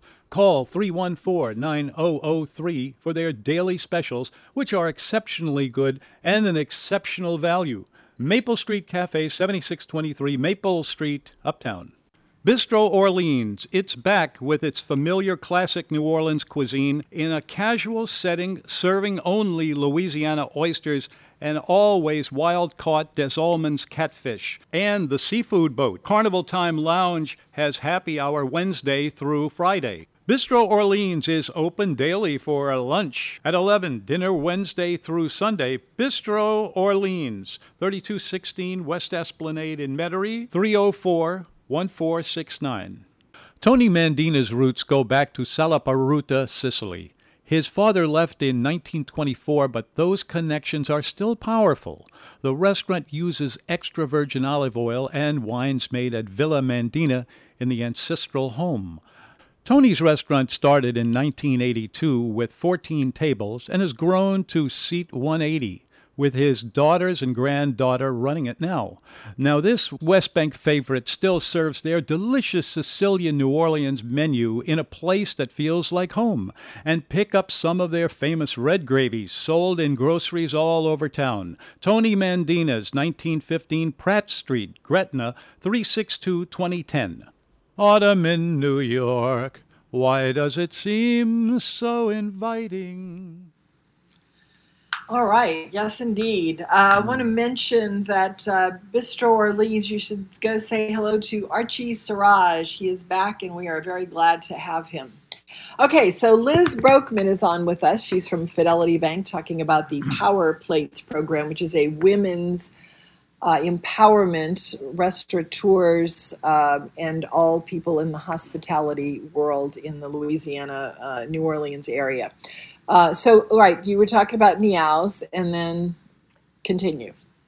Oh, so uh, Pizza Platoon. Um, oh yeah, the- Pizza the Platoon. cali- I don't know that either. Cauliflower Pizza- crust. They- They're Say in that again? Slidell. Oh, okay. Pizza Platoon. Um, they support the veterans, uh, you know, United States veterans, and um, so that's the platoon part of it. And Mm. um, it's it like I said, the cauliflower crust pizza is really yummy. Um, the next week was Copeland's and Roly Poly, and I've, I found myself eating at Copeland's a lot this this past couple of months because it's close to my house, and they're doing great with social distancing. I mean, everybody's in their masks and they're obeying all the rules and everything. So it's been a really good place for me to go have some meetings. Um, last week the, uh, was Dardanel's Gourmet Cheesecake and my mama's House of Cornbread Chicken and Waffles, which is another one of my favorites. And they just opened their second location in the Pythian.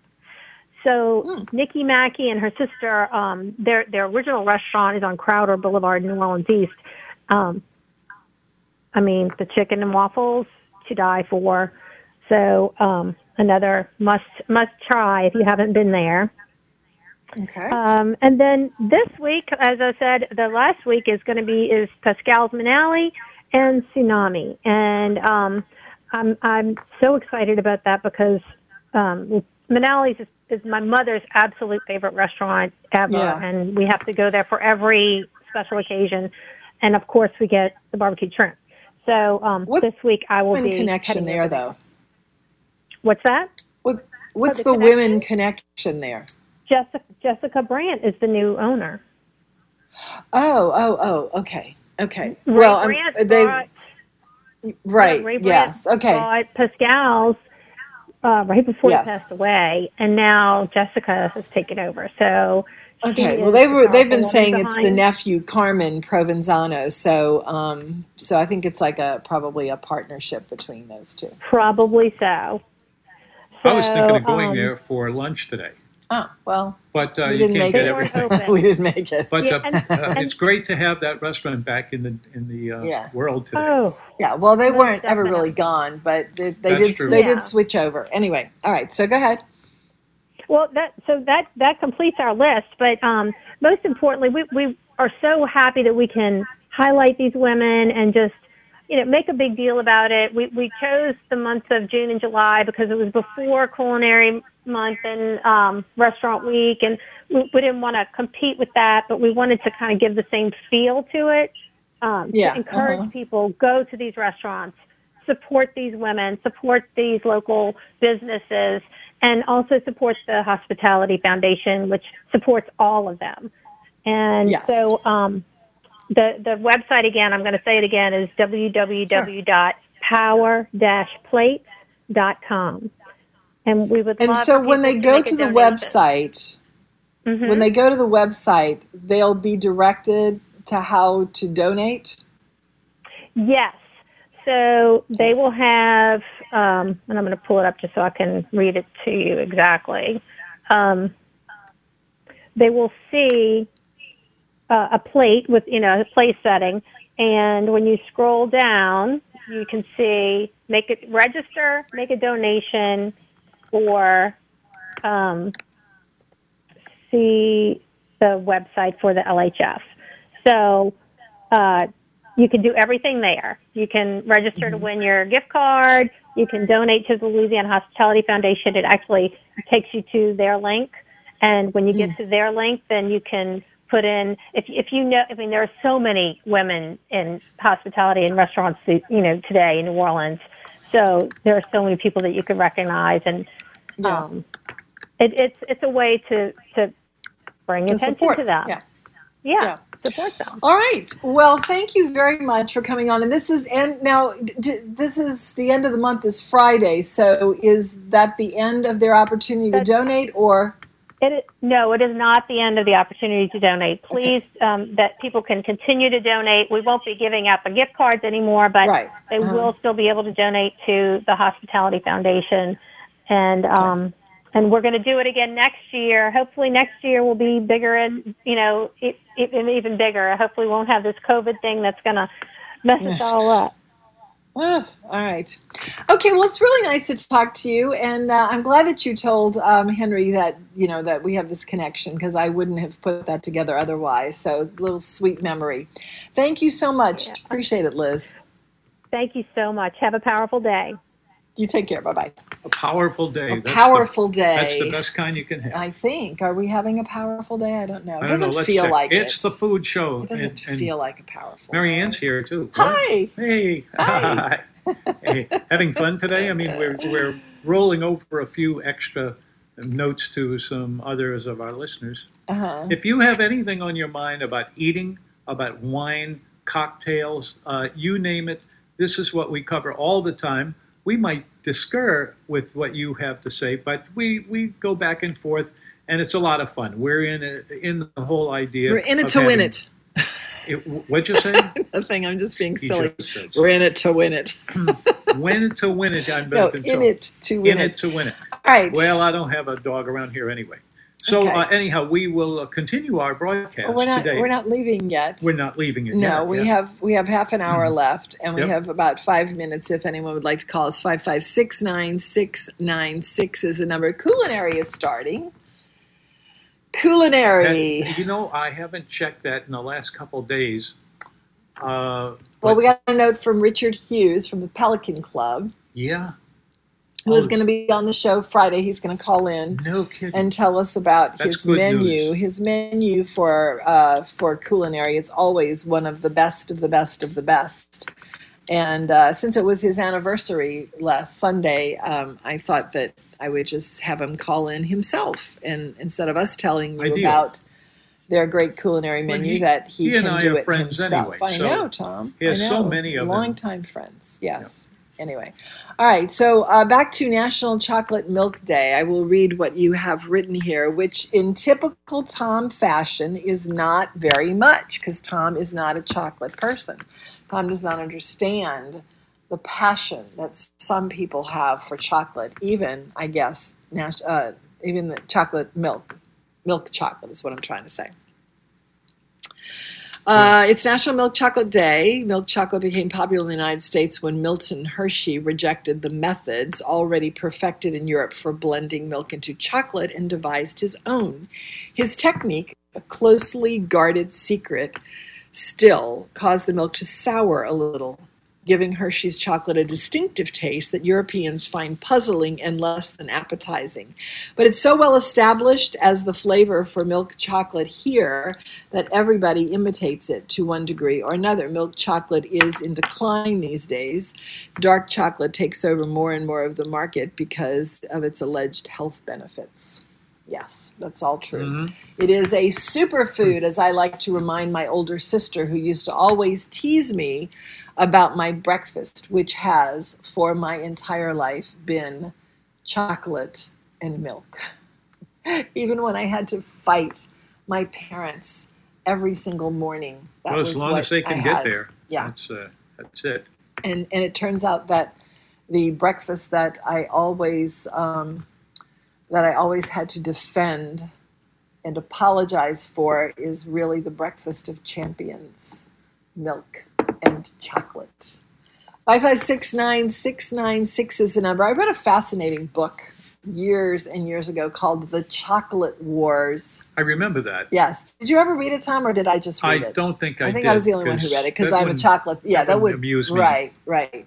But I think that you got it from someone who I guess wanted to be on the show, and when I saw it, I picked it up and I started reading it because I am, as I've been, you know, quick to Mhm. say, a chocolate fiend, and the idea of a book written about the Mars Company and That's the Hershey's. Company. That might be the best uh, book on that subject because uh, it, Yeah, it was good. It was really captures good. both Yeah. sides, both guys in the deal, Yeah. and uh, they open up the closets and showing what really is going on. They talked down. about Milton Hershey a lot uh, because he was a really significant human in American history, and um, and he was a visionary for sure. And he had it, both socially and uh, economically. yeah, yeah, yeah, yeah. And he, um, That's what I wanted to say. yeah, he Really, sort of pioneered um, people who lived and worked in the same place. And Hershey is an interesting place if you have not been there. But um, there is apparently such a toxic rivalry between the Hershey Company and the Mars Company that goes back to yeah, that uh, what is it? It's it's corporate espionage at its highest, It was it was uh, uh, worst example, and it is difficult to um, just the way that tours were conducted and everything. It, it's it's really it it's very pervasive between those two companies. I don't know if it's still like that. I would imagine. I guess it probably is. It's sort of a corporate culture thing but it goes back a very long way. Time for the bottom of the hour news here at 3:30. We'll be right back. Louisiana Radio Network. I'm Brooke Thorington. Louisiana's COVID 19 testing has hit another hurdle with the turnaround time and the supply chain for the reagents needed to get results. Assistant Health Secretary Dr. Alex Billioux says the strain put onto the state's testing capabilities could soon have an impact on who's eligible to be swabbed at community testing sites. If you have no symptoms, you have no contact with anybody who's ever had COVID or even recently had COVID, we're probably going to have to start turning you away from our community based testing sites, those walk up and drive up sites. In an effort to stop youth COVID transmission, the governor's office releases a PSA featuring half a dozen young people describing the serious symptoms they had as a result of COVID 19. The most recent wave of cases has been driven by community spread among young adults. The PSA ends with young folks imploring their friends to mask up. Getting it to our parents, our grandparents. Because the way that I reacted to this virus is not the same way that your parents or grandparents will react to this virus. We want to get back to normal. So it's really on us to kind of keep this whole thing down. LRN. Okay, pump is going. I should go and get some lotto tickets, but I hate filling out those play slips every time. I'm taking care of that now. What? I'm filling out our numbers for Lotto right now from my phone. Yeah, right. Can you also order me some chips and a soda? Wow, and here I thought you were Mr. Technology. You haven't heard of the lottery's new mobile app? Wait, the lottery has a mobile app? Yeah, it's really cool. You can create and save your own digital play slips, as many as you like. Then just scan the phone at the register, and out comes your tickets. Oh man, what else can you do? Well, you can also check your tickets to see if you're a winner. Nice. No more waiting in line to see if we won. I know. You can also choose your numbers a bunch of different ways. Like, I can just shake my phone and random numbers come up. Get the power to play your way in the palm of your hands with the new Louisiana Lottery mobile app. Simply download the app wherever you see the QR code. Available on Google Play and the App Store. Must be at least 21 to purchase. You need a reason to smile. The New Orleans Ice Cream Company offers a true taste of New Orleans in every bite. This is ultra premium ice cream whose flavors are inspired by everything we love to eat in New Orleans. 12 specialty flavors like cafe au lait and beignets, bananas foster, Creole cream cheese, ponchatoula strawberry, coffee and chicory, and chocolate city. Remember that? Don't miss the po' boy ice cream sandwich, New Orleans ice cream, at stores all around town. See all our products at neworleansicecream.com. I like a Gershwin tune. How about you? Oh, I like that one. That's a good little thing. Yeah, I like that one. We've been having fun here at night uh, watching Sinatra videos so that Tom can get prepped for his rejoinders. 5569696 is the number. Tom, happy anniversary. Thank you. What am I? It's my anniversary. Uh, It's the anniversary for of the internet edition of the New Orleans menu today. In 1997 is the first date that your internet version of the New Orleans menu appeared. Oh. You had already been publishing it for 20 years because I think you started your print version in 77. 1977. Yes. But it moved online today in 1997. You have that And you had, here we are. you had already been publishing it in print for 20 years, but the idea occurred to you that you could pull some of the articles together and send them to people by email. You started with a few hundred addresses collected from radio listeners, and you weren't quite sure whether doing so would be even legal according to the rules of the ISP. Nothing untoward happened, so you continue to send the newsletter every week.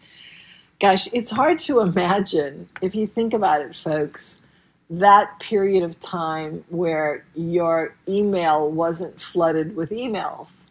I mean, this was in the beginning of the internet, and no one really even had an email address, I guess, except a few of your hundred of your listeners. But anyway, uh, you increased the frequency to three times a week at the beginning of 1998, then to five days a week,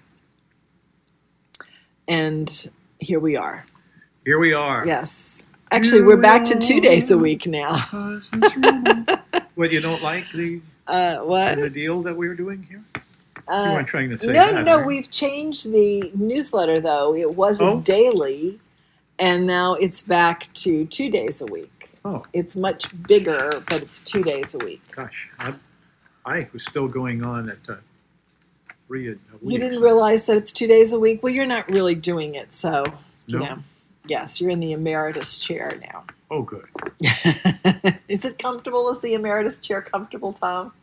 Uh, it uh, depends whether uh, who's that guy on Only sometimes, I think, is the answer to that. Tom, in vegetable history today, potatoes potatoes. What do we have on that? Are widely eaten throughout Europe, with each country having its special way of preparing them. But none of mm-hmm. that existed before this date in 1586, when Thomas Harriot brought the first spuds to England. They came from Colombia, not far from where the plant originated. It's hard to imagine what European food was like before that and all the other New World plants that are now staples had arrived. You guess they wanted french fries, they had to use parsnips. Yeah. Parsnips are funny to have used for that because forest, um, parsnips are much more used in the United States than in Europe. Yeah.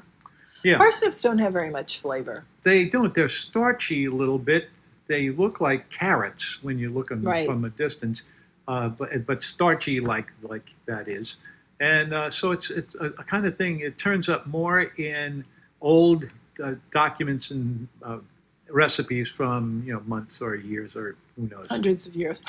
Do you remember Yeah. when you had that little, um, you know, throughout, we've hosted Thanksgiving here for something like 25 years. And there was a phase that you went through where you did a casserole. It was sort of like a dauphinoise, but it was mirliton, parsnips, and what was the third one? Was it carrots? Uh, They were. It was a root vegetable casserole. Do you remember it? I do vaguely remember that. Except that was in my, weren't a root It was my. Uh, uh, uh, it was the uh, Thanksgiving. Yeah, it was a root vegetable casserole that you did yeah, for a while. Uh, well, Rutabagas? Rutabagas, yeah. So it's Rutabagas. rutabagas, parsnips, and mirlitons. chopped, chop them up into the size of a quarter, maybe, Uh huh. and you cook them It until was like a dauphinoise, Tom. It was slices. yeah, well, you could do that. Yeah. You you have It was good. I mean, it's one of those things where you know it didn't taste like much because all of the vegetables in it didn't taste like much. Well, that that that particular vacuum vacuum is uh, something that's typically very soft. It's not like carrots or uh, okra or or anything like that. For the most part, you know, there's a lot of variation on it. But I think it's one. I think that's a, a an item that you can uh, put into your recipe, and you'll find uh, that you have improved it. I need to try a cucuzza. I need to find that. Cucuzza. Yeah. I'm kind Well- of I'm kind of thinking I need to find some cucuzzas you're so that I can get the seeds and send them to the boys. Because if something grows two feet in a day, that would be really interesting. I would want to see that myself. Uh, so the the casserole, the root vegetable casserole, was short lived. It only went for a couple of Thanksgivings, and then it just sort of only fell time out I of made- favor. Actually, that's not true. I did. Uh, they were so big that I would cut them up and use them for other things like side dishes. So it Mhm. can be done. It's not a strongly flavored item. Well, no, that's what I'm saying. None of them have any taste. Mirliton, cucuzza, none of those have any taste. Right. Squash doesn't really have any taste. Right. I mean, these are things that sort of absorb the taste of whatever it is Mhm. that you're putting in it, which is why when you have um, a stuffed eggplant, as we like to say, eggplant. yeah, it's stuffed with crawfish and shrimp and things like that Mhm. because that's what gives it the flavor. I mean, I don't think eggplant has very Yeah. much flavor either, although I think it has more flavor than than squashes tend to. Mhm. Yeah, that's valid. Is is a squash? What is that? It it's is, a fruit. yeah. It's It's a fruit. They're not exactly the same, but they have a lot in common. Those uh, various kinds of uh, uh, items, like those two. At at the house of my family of origin, we had a what- vine that grew on the back fence, and it was very proliferate. And we had a harvest of mirlitons forever, but they're not very good. So we had to figure out what to do with them, and We we, stuffed them with all kinds of things. Not uh, not one of the great ones, I would say. Yeah. But potatoes, on the other hand, Well, that's a find. everywhere. Potatoes are a find. Those French potatoes. Any kind of potato. What's your favorite kind of potato dish? Uh, I don't have a friend. I don't- Hash browns. Hash browns. Hash browns. Hash are browns are pretty the good. that's that's you're cheating. Hash browns are pretty good. Marianne I do make the best hash browns. does indeed. Henry, here's a here's a recipe for you. Do you like hash browns? I love As- hash browns. as- yes. Okay, if you like hash browns, I've done a lot of research on hash browns because I love hash browns. And the frozen ones were never really up to what I, I wanted to think of as a hash brown. They were not worthy of real hash browns. Mhm. So, in my research on hash browns, I figured that you had to cook the potatoes first somehow.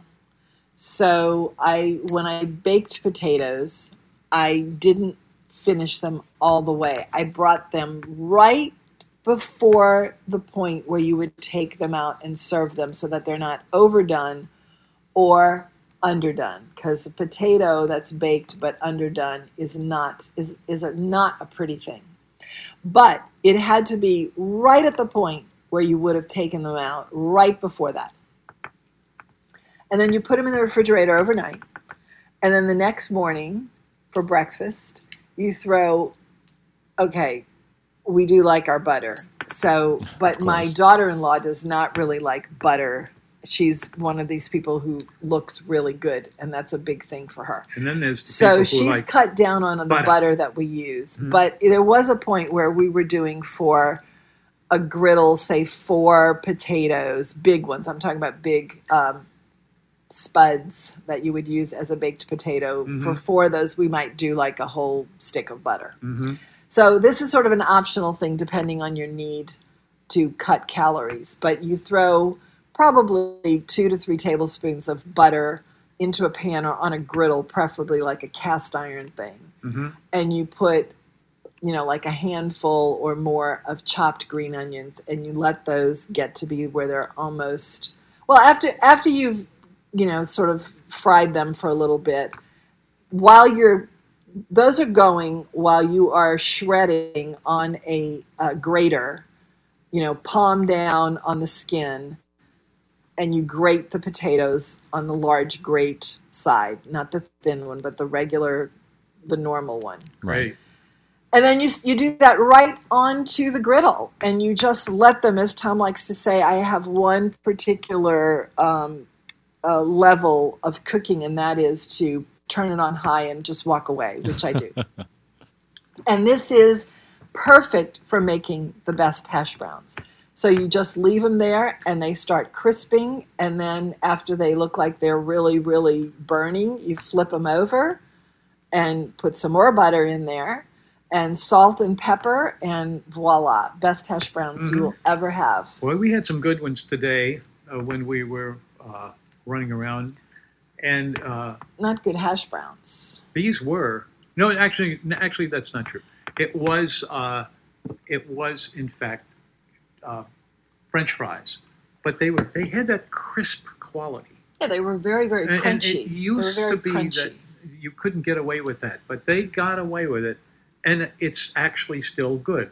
Yes. So uh, that's uh, Well, I am known for my hash browns, and those are the best hash browns you will ever have. I am Mhm. absolutely certain of that. Salt, pepper, butter, green onions, potatoes. Oh, they sound Eat. delicious. That's it. Mm-hmm. Yeah. Anyway, uh, that's my favorite potato, but there are plenty others. We'll be back after these messages. Care Restaurant and Supply has reopened for you to come in and shop. Care has all the wipes, gloves, and sanitizing supplies that you may need, and face masks. They have a great selection of takeout containers, too. Call Billy to help you plan the renovation of your kitchen or dining room. Home cooks will find a great selection of kitchen tools, too. Hours are 8 to 4 weekdays right now. Buy local, our city depends on it. Care Hotel and Restaurant Supply. Call 482 0294, 4815 Conti Street. I remember the day when someone at the radio station brought me a bottle of Cousin's salad dressing. It was made by a young couple in small batches, and it was delicious. I was proud to have them sponsor my show just as I am now, but the line has expanded since then to include an olive oil, an herb vinaigrette, fresh salsa, and blue cheese, as well as an original Creole tomato. A delicious dressing that also makes a great quick dip. Cousins Salad Dressings in the produce section at your favorite store, cousinsproducts.com. Mimi's is the best restaurant that has ever been in St. Bernard Parish. A magic combination of terrific owner, hospitality, and talented chef combined with a charming atmosphere to offer you a great dining experience. Don't miss oysters here. They have two or three different kinds, all wonderful. A terrific burger if you must. Great steaks too. Thursday is steak night. Mimi's 712 Judge Perez in Chalmette, 644-4992. Mimi'sBarandGrill.com. I'll take Manhattan, the Bronx, and Staten Island too. Yes, indeed. The edible dictionary word of the day is mocha. Mocha. mocha. Do you like mocha? Mocha. Uh, tell me again what that is. Having a flavor with characteristics chocolate. of coffee and chocolate. The That's name is that of a city that stands at the southern entrance of the Red Sea. Once a major port for coffee shipments, it gave its name to a variety of coffee whose flavor had a natural similarity to that of chocolate. It had such appeal that in European coffee houses, the flavor was faked up with real chocolate. The mocha flavor is found not only in coffee, but in a wide range of pastries, cakes, and candies. I didn't realize that. So there's a coffee that actually, by its DNA or makeup, has a hint of chocolate to it. I didn't realize they really that. do. I didn't realize you that. know. You know what else uh, tastes the same, very similar? What's that? Coffee and chicory with chicory in it.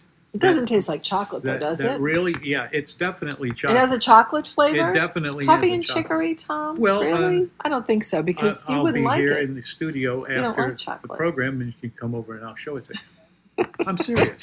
No, I don't eat. I don't drink chocolate. Oh, okay. But I can't imagine that you would like coffee and chicory if it had a chocolate flavor because. It doesn't. I don't add it to the chocolate flavor.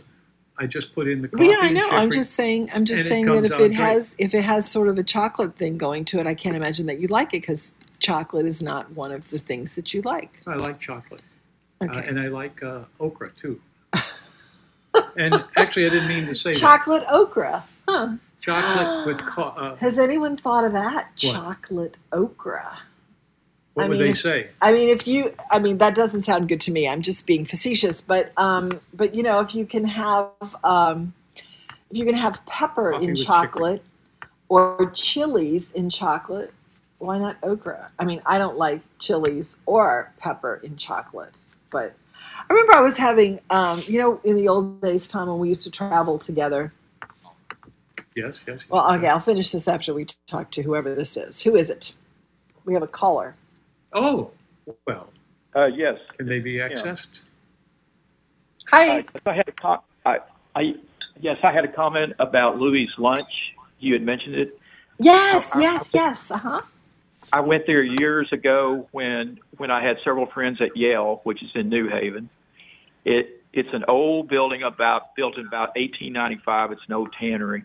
It's a square building, very, very small, with a lot of carvings. Of, of course, it's a college town. They they cook the hamburgers in a in, in a vertical gas grill, and they're made of, of five five steak pieces. They they toast the, the white bread on in, in a vertical gas gas toaster, I guess it's called. There's no ketchup allowed in the building, Huh. and uh, you can get uh, Sounds like company onion- burger. Uh, I guess so. They um, they uh, uh, have uh, chips, uh, potato salad, and pie as sides, and then uh, you can get uh, onion, tomato, or cheese whiz on it. Huh. Okay. Cheese whiz, you said? Yes, Uh, okay. I I guess that's just a new a New England kind of thing. Is it There's a lot good? of such things. yes, it's very good. It's very Okay. good. You'd be surprised. Uh huh. Okay. white. It, it, it, it, it's white bread toast. Okay. Yeah. Right.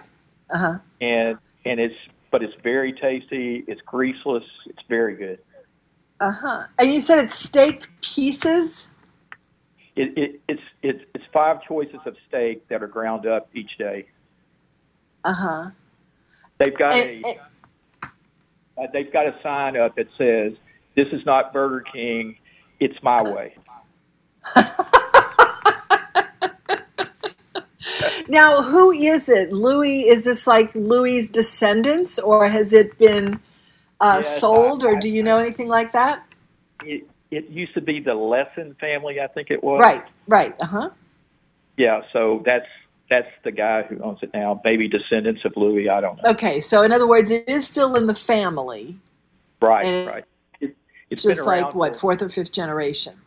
I, I think it's been around 125 years. So Yeah, it's it's 1900. So 120 years. 1900. yeah, yeah.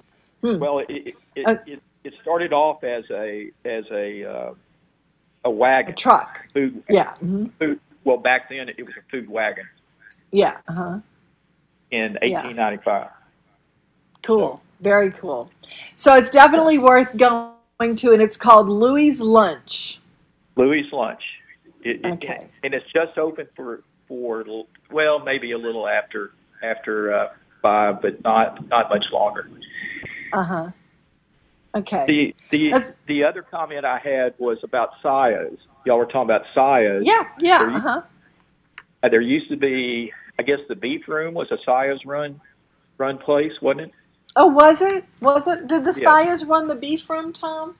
Was that part of the family? I don't think so. I don't know, But, but in recent times, one of their big, big uh, picking up and, and leaving behind uh, operation was practically across the street from Saias, which I think may still be there. Hmm. That, that was That like that makes huge- sense, though. That makes sense. in- um, Yeah, right by how did Huey P. you?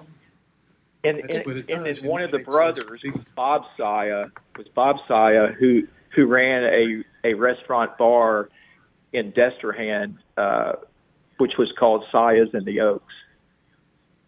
Hmm. Okay. And and do you know if there's a connection between the Saia family and the trucking? I guess so, huh? Yes, yes. Bob Bob Saia came from a fairly wealthy family, and and it, it was through the trucking company. And Bob used to play. He he he was an All American at Tulane playing football. This is back in the 50s. Uh huh. Uh huh. Okay. Yeah. Well, you are a wealth of information. Well, I, I, I knew about Louis because it, it it's always stuck in my mind. I- I mean, it's been probably almost 40 years now since I've been there. So Oh wow. Okay. Huh. yeah, yeah. So I was only 80 years old back then. All right. right. Well, if I ever get up there, I, I definitely plan to visit there and, and see it because I've known about it for a long time and I knew that it was credited with being the original hamburger. So, do you know anything Well, else that- about the story and how it came to be, aside from the fact that it was a wagon? uh, the the original hamburger was was done for a man who who who had to go, and so you, ha- he he had to have something, you know that that he could carry, and so they Uh-huh. made this hamburger. But but there but there's another story about it too that that some sailors were in, in there from Hamburg, Germany, and that's why they call it the hamburger. I don't know if that's Ah, true. at, at the same time, in other words, the man who had to go and Yeah, the sailors were there? That's a Oh, true story. Huh. Okay. Right. And Wow. then there's there there's another uh, deal that that the Yale college students, I guess it's a big game to sneak ketchup into the uh, restaurant, but but if you're caught, but if you're caught, you're immediately thrown out. Now, you know, I, I said that that's that's like company burger, uh, which annoys me completely because you're not allowed to have, I think, tomatoes there or something. But Okay. um, but but I don't know. I feel like in a place like that, that's such a legend and has been around for 120 years. If it's worked for you for 120 years, then you know, more power to you. Right. You know. It, it, it's it, it's kind of like the Billy Goat in, in Chicago. Uh, you know the old uh, uh, Saturday The Night Billy Live. Goat's place in Chicago, Billy Goat Tavern. I've been there. Yeah. Uh huh. yeah. The- What about it? They they serve uh, cheeseburger, tunnel, cheeseburger, less, chip, and chip. Coke. Wait, they do That's what it. with Coke? What? They they that that's where the Saturday Night Live skit came Oh. from with Belushi. Uh-huh. The you know cheeseburger, cheeseburger chips. You know, Uh huh. have you ever, ever seen that? No, I haven't. I haven't. But I, I've heard of the Billy Goat Tavern. I know Tom has been there.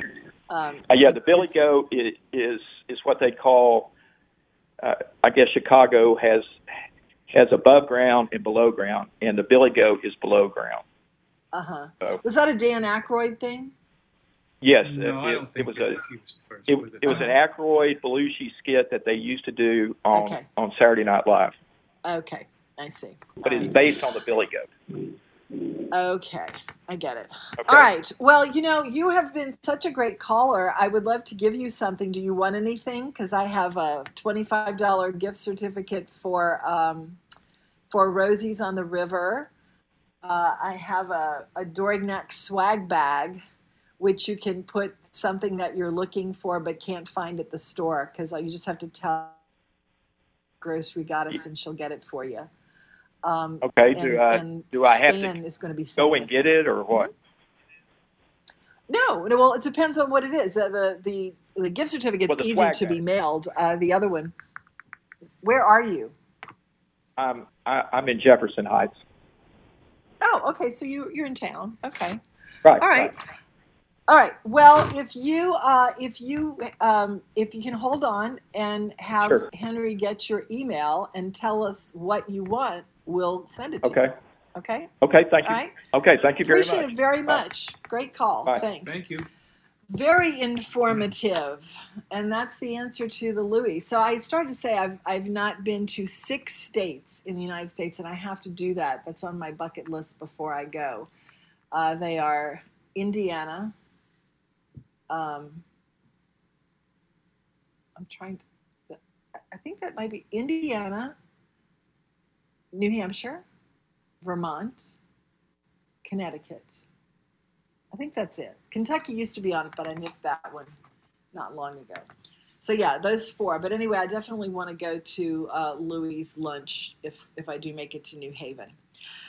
We're just about done for the show. We are done. Um, well, you're done. Tom, you know what? I was looking at the rest of your almanac, and you had some interesting restaurants in there that I wanted to get to. Although he was a much more interesting caller than what I was going to say. But there is a list in here of some, um, it's like the Holly Grove Market and some restaurants that were participating in an event that they had, and um, Iris is in there along with Mila. Do you remember Iris? Mila was Slade Rushing, who we have to track down. He's in London. And I want to follow up with him. But Iris, I want to say, was in that space that is boucherie, that stopped being boucherie, but is boucherie again, which is right off of Carrollton on, I don't know the name of that street. I want to say Jeanette, maybe. Jeanette is uh, over near. Was Iris was Iris off Carrollton at Jeanette? Yeah. Okay, because I think I went there once with you and Dr. Bob and, and his wife at the I- time. I think you're right. All right, that is it for the show for today. Um, it is uh, Stan coming up tomorrow to give us a report. He sent his beans to me today, a really cool package, and he's going to be sending us some stuff so uh, we can put that in our prize, our prize roundup. Uh, the internet, um, happy anniversary, Tom, for your for your internet version, which is nomenu.com. So go to nomenu.com. It's been around now for a long time. Oh, long, long time.